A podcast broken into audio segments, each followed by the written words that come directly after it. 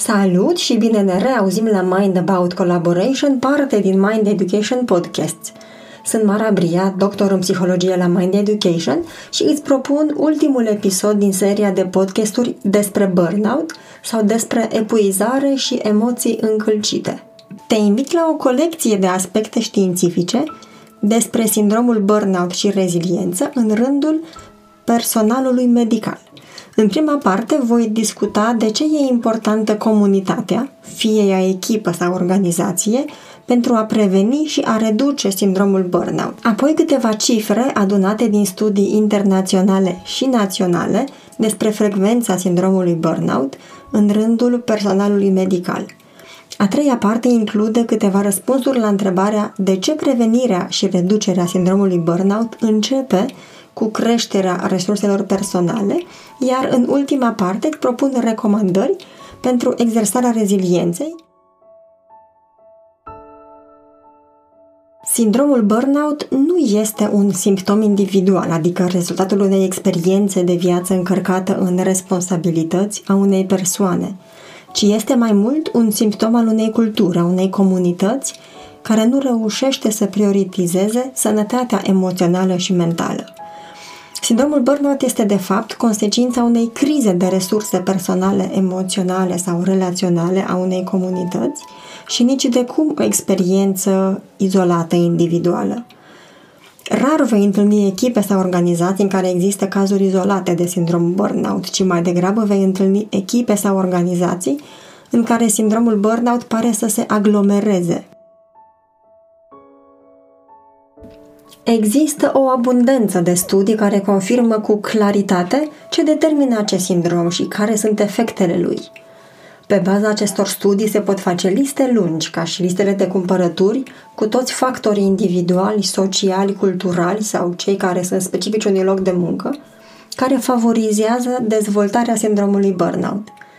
Există însă mai puține date despre eficiența acelor intervenții, fie ele programe sau instrumente, prin care sindromul burnout poate fi prevenit sau redus. Și probabil din această incongruență vin și unele dintre principalele dificultăți în a gestiona dezvoltarea sindromului burnout. Și prima dificultate vine din focusul principal, teoretic și practic, pe acele aspecte care țin de persoană și mai puțin pe a integra contextul, acele dinamici relaționale sau sistemice care au un rol major în a contura acest sindrom burnout. Altă dificultate vine din faptul că sunt puține date care uh, arată cum se conturează și cât de eficiente sunt intervențiile sistemice comunitare care adresează, de fapt, aceste mecanisme și dinamici care susțin sănătatea emoțională. Spus simplu, ce ar trebui să includă un program integrat, eficient pentru prevenirea și reducerea sindromului burnout. Dacă veți căuta articole despre acest sindrom, de exemplu, prin Google Scholar, motorul de căutare pentru articole științifice al Google, vei observa că aproximativ 80% dintre aceste studii vorbesc despre înțelegerea acestui sindrom, adică ce factori și mecanisme contribuie la dezvoltarea lui și prea puține studii despre care programe sunt eficiente pentru a-l preveni și a-l reduce. În ultimii ani, jurnalul Lancet, probabil cel mai prestigios jurnal medical, consideră sindromul burnout o criză globală care are nevoie de contribuții multinivelare, comunitare și naționale pentru prevenirea și reducerea lui. Așa cum spuneam în podcastul anterior, rapiditatea cu care se transmite sindromul burnout a fost considerată pandemică, însă soluțiile pentru gestionarea lui sunt încă insuficiente – cu toată abundența acestor studii care au contribuit la a-l înțelege, abia anul trecut a fost recunoscut oficial la nivel mondial ca un sindrom de sine stătător. Și atunci rămâne deschisă întrebarea care anume din acești factori și mecanisme susțin de fapt recuperarea unei comunități din acest sindrom. Pentru că deși efortul și resursele individuale sunt fundamentale, fără contribuția comunitară efectul va fi mic,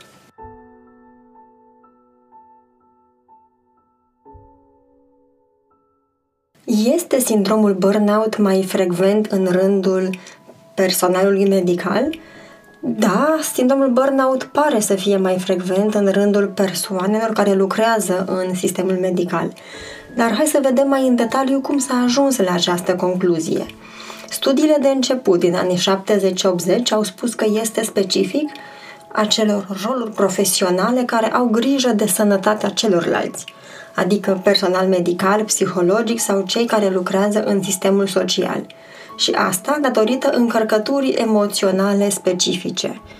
Însă cercetările ulterioare au arătat că sindromul burnout este universal, pentru că apare în orice rol profesional, de la atleți și avocați până la meserii solicitante mental, ca cele din, de exemplu, domeniul financiar. Acest sindrom este mai frecvent în rândul celor din sistemul medical, însă această concluzie poate fi și consecința faptului că majoritatea studiilor despre acest sindrom se uită în acest context de muncă. Aproximativ două treimi dintre studiile publicate până acum pe această temă s-au derulat în rândul celor din sistemul medical. Dar ce spun cifrele? Cât de frecvent este? În cercetările mele din cadrul doctoratului, care a fost despre înțelegerea sindromului burnout la personalul medical, am avut sprijinul la 1190 de medici, rezidenți și asistenți medicali din spitalele principale din Transilvania și pe atunci, în 2013, rezultatele arătau că una din trei persoane de la noi din țară se confruntă cu sindromul burnout.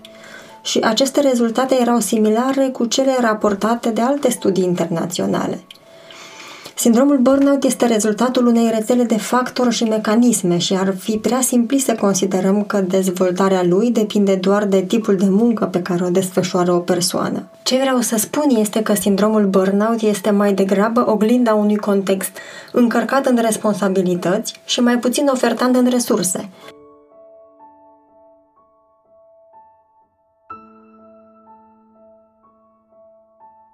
Așa cum arată studii publicate până acum, frecvența sindromului burnout variază în timp, deci în funcție de această rețea de factori și resurse. Un studiu care a măsurat frecvența sindromului burnout în rândul medicilor americani la intervale de 3 ani a arătat, de exemplu, că în 2011 45% dintre medici manifestau cel puțin un aspect al acestui sindrom, însă am observat că în 2014 au fost cele mai multe persoane afectate, mai multe decât raportau în 2011 și 2017. Același studiu a comparat frecvența sindromului burnout în rândul medicilor față de alte roluri profesionale și a arătat că este mai frecvent în rândul medicilor. Studiul, de exemplu, arată că unul din doi medici dezvoltă de-a lungul carierei sindromul burnout, față de una din trei persoane care lucrează în alte domenii. Studii publicate recent anul acesta confirmă cifre similare. De exemplu, într-un survey derulat în primăvara anului trecut, în rândul unui eșantion de personal medical din Italia, una din trei persoane se confrunta cu sindromul burnout, în ciuda contextului încărcat. În alte țări, însă, în Libia, de exemplu, într-o țară în care criza sanitară e cauzată de un context de război, dar și de pandemie, frecvența este mult mai mare. Două treimi din cei din sistemul medical manifestă epuizare emoțională. Un alt survey publicat la finalul anului trecut, derulat în 60 de țări, a arătat că una din două persoane din sistemul medical au manifestat sindromul burnout în anul trecut, iar în Statele Unite pare să fie cea mai mare frecvență, de 63%. Și atunci, de ce prevenirea și reducerea sindromului burnout începe de la resursele personale? Științific, sindromul burnout este explicat ca rezultatul unui dezechilibru sau al unei nepotriviri între resursele personale, relaționale și contextuale și provocările cu care se confruntă o persoană sau o comunitate într-o perioadă anume de timp. De exemplu, un dezechilibru frecvent în rândul celor din sistemul medical este dat de volumul mare de muncă dublat de acele încărcături emoționale care apar, care sunt inevitabile în situații limită sau, de exemplu, când se confruntă cu cazuri sociale. Volumul mare de muncă însă, spun studiile, nu duce neapărat la dezvoltarea sindromului burnout. Dar lipsa sentimentului de control și a suportului profesional, pierderea încrederii că poți gestiona cu bine provocările profesionale și că ceea ce faci are un impact pozitiv, sunt drumuri mult mai sigure către sindromul burnout. Și asta pentru că sindromul burnout începe atunci când resursele personale se reduc. Iar diminuarea acestor resurse personale va atrage treptat și pierderea unor resurse relaționale și profesionale. De aceea este foarte important ca în contextul mai larg, profesional, social sau cultural, să existe o rețea de resurse care să sprijine persoanele atunci când resursele personale se diminuează.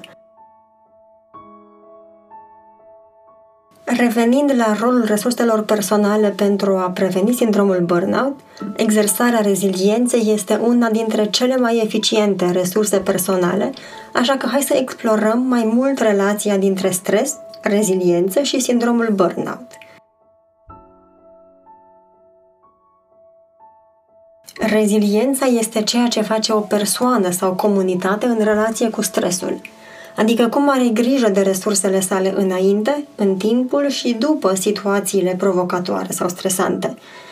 Adaptarea cu succes în aceste contexte încărcate începe însă în perioada stabilă, dinaintea stresului, în acele contexte în care există un grad mare de predictibilitate.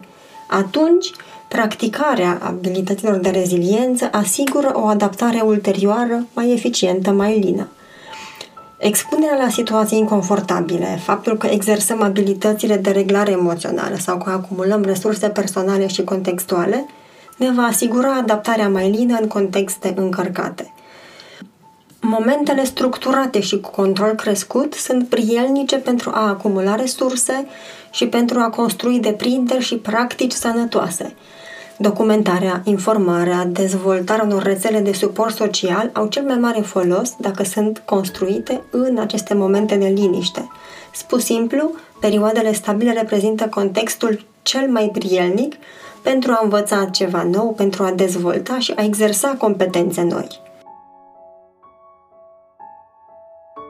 Atunci când ne confruntăm cu contexte provocatoare, stresante, fie ele caracterizate de stres cronic sau contexte cu grad mare de impredictibilitate, aceste situații vor solicita din plin resursele emoționale, mentale și relaționale. De aceea, exersarea flexibilității mentale și a prezenței în disconfort asigură adaptarea cu succes. Aceste două abilități vor permite să ne raportăm la contextele provocatoare ca la excelente oportunități de dezvoltare. Și deși atunci când avem situații stresante, poate pentru mulți dintre noi va fi tentant să renunțăm tocmai la grija față de noi, ca să ne putem concentra pe a rezolva probleme, aceasta este de fapt o alegere nesănătoasă, pentru că așa nu facem altceva decât să creștem stresul. De exemplu, de multe ori când ne confruntăm cu un volum mare de muncă, alegem să renunțăm la timpul personal pentru a putea gestiona volumul mare de muncă. Mai eficient ar fi însă să reflectăm cu flexibilitate și curiozitate care sunt sursele acestui volum de muncă. Așa poate ne dăm seama că volumul mare de muncă apare pentru că ni s-a redus eficiența. Suntem obosiți și din această cauză ne ia mai mult timp să rezolvăm o problemă. Cu cât un context de muncă este mai încărcat, cu atât este mai necesară grija de sine radicală, adică focus pe resursele vitale și pe păstrarea acelor practici care le mențin. Concret înseamnă, așa cum am spus și în podcastul anterior, somn zilnic de minim 7 ore pe noapte, 3 mese pe zi, o plimbare pe zi sau o conversație caldă de conectare cu cineva apropiat. Apoi, după ce situația stresantă a trecut sau periodic atunci când ne confruntăm cu stres cronic, este foarte importantă revenirea la starea de siguranță, care înseamnă focus pe acele practici prin care descărcăm stresul și ne recuperăm resursele. În primul rând, e valoros să recunoaștem care sunt sursele de stres și să acumulăm accelerat resurse fizice și emoționale. Ce înseamnă descărcarea stresului? Poate însemna o plimbare de o jumătate de oră sau poate însemna o formă de mișc- altă formă de mișcare activă, la fel cum pot însemna un sfert de oră de meditație sau de exerciții de respirație. sau simplu spus orice activitate care pune atenția pe corp și decuplează mintea. Și în încheiere, aș vrea să vă las cu un gând care să vă încurajeze în a exersa reziliența, indiferent de perioade, încărcătura unei perioade. Un studiu observațional publicat recent, derulat pe un eșantion extins de medici, a arătat că aceștia sunt mai rezilienți față de persoanele care lucrează în alte profesii. Și vestea mai bună este că exersarea rezilienței protejează cadrele medicale de sindromul burnout. Cu toate acestea, studiul a arătat că și în rândul acelor medici rezilienți există persoane care au dezvoltat sindromul burnout. Aceste rezultate optimiste confirmă că sindromul burnout începe cu grija față de resursele personale și, în special, cu exersarea rezilienței. Însă e nevoie de un efort comunitar, de un context care să integreze soluții sistemice, multinivelare și să creeze acea rețea de factori, care include dinamici ale contextului profesional până la resurse sociale și culturale. Podcasturile Mind Education sunt o declarație a misiunii în care credem noi, cei de la Mind Education, și anume să contribuim la o lume mai bună, mai echilibrată mental și emoțional. Îți mulțumesc că ne ești alături și te invit să urmărești și celelalte podcasturi din seriile Mind About You, Mind About Love, Mind About Collaboration și Mind About Communities pe site-ul mindeducation.ro pe canalul de YouTube cu același nume Mind Education, dar și pe principalele aplicații care găzduiesc podcasturi, cum ar fi Spotify, Apple Podcasts, Anchor, Google Podcasts, Breaker, Overcast și altele.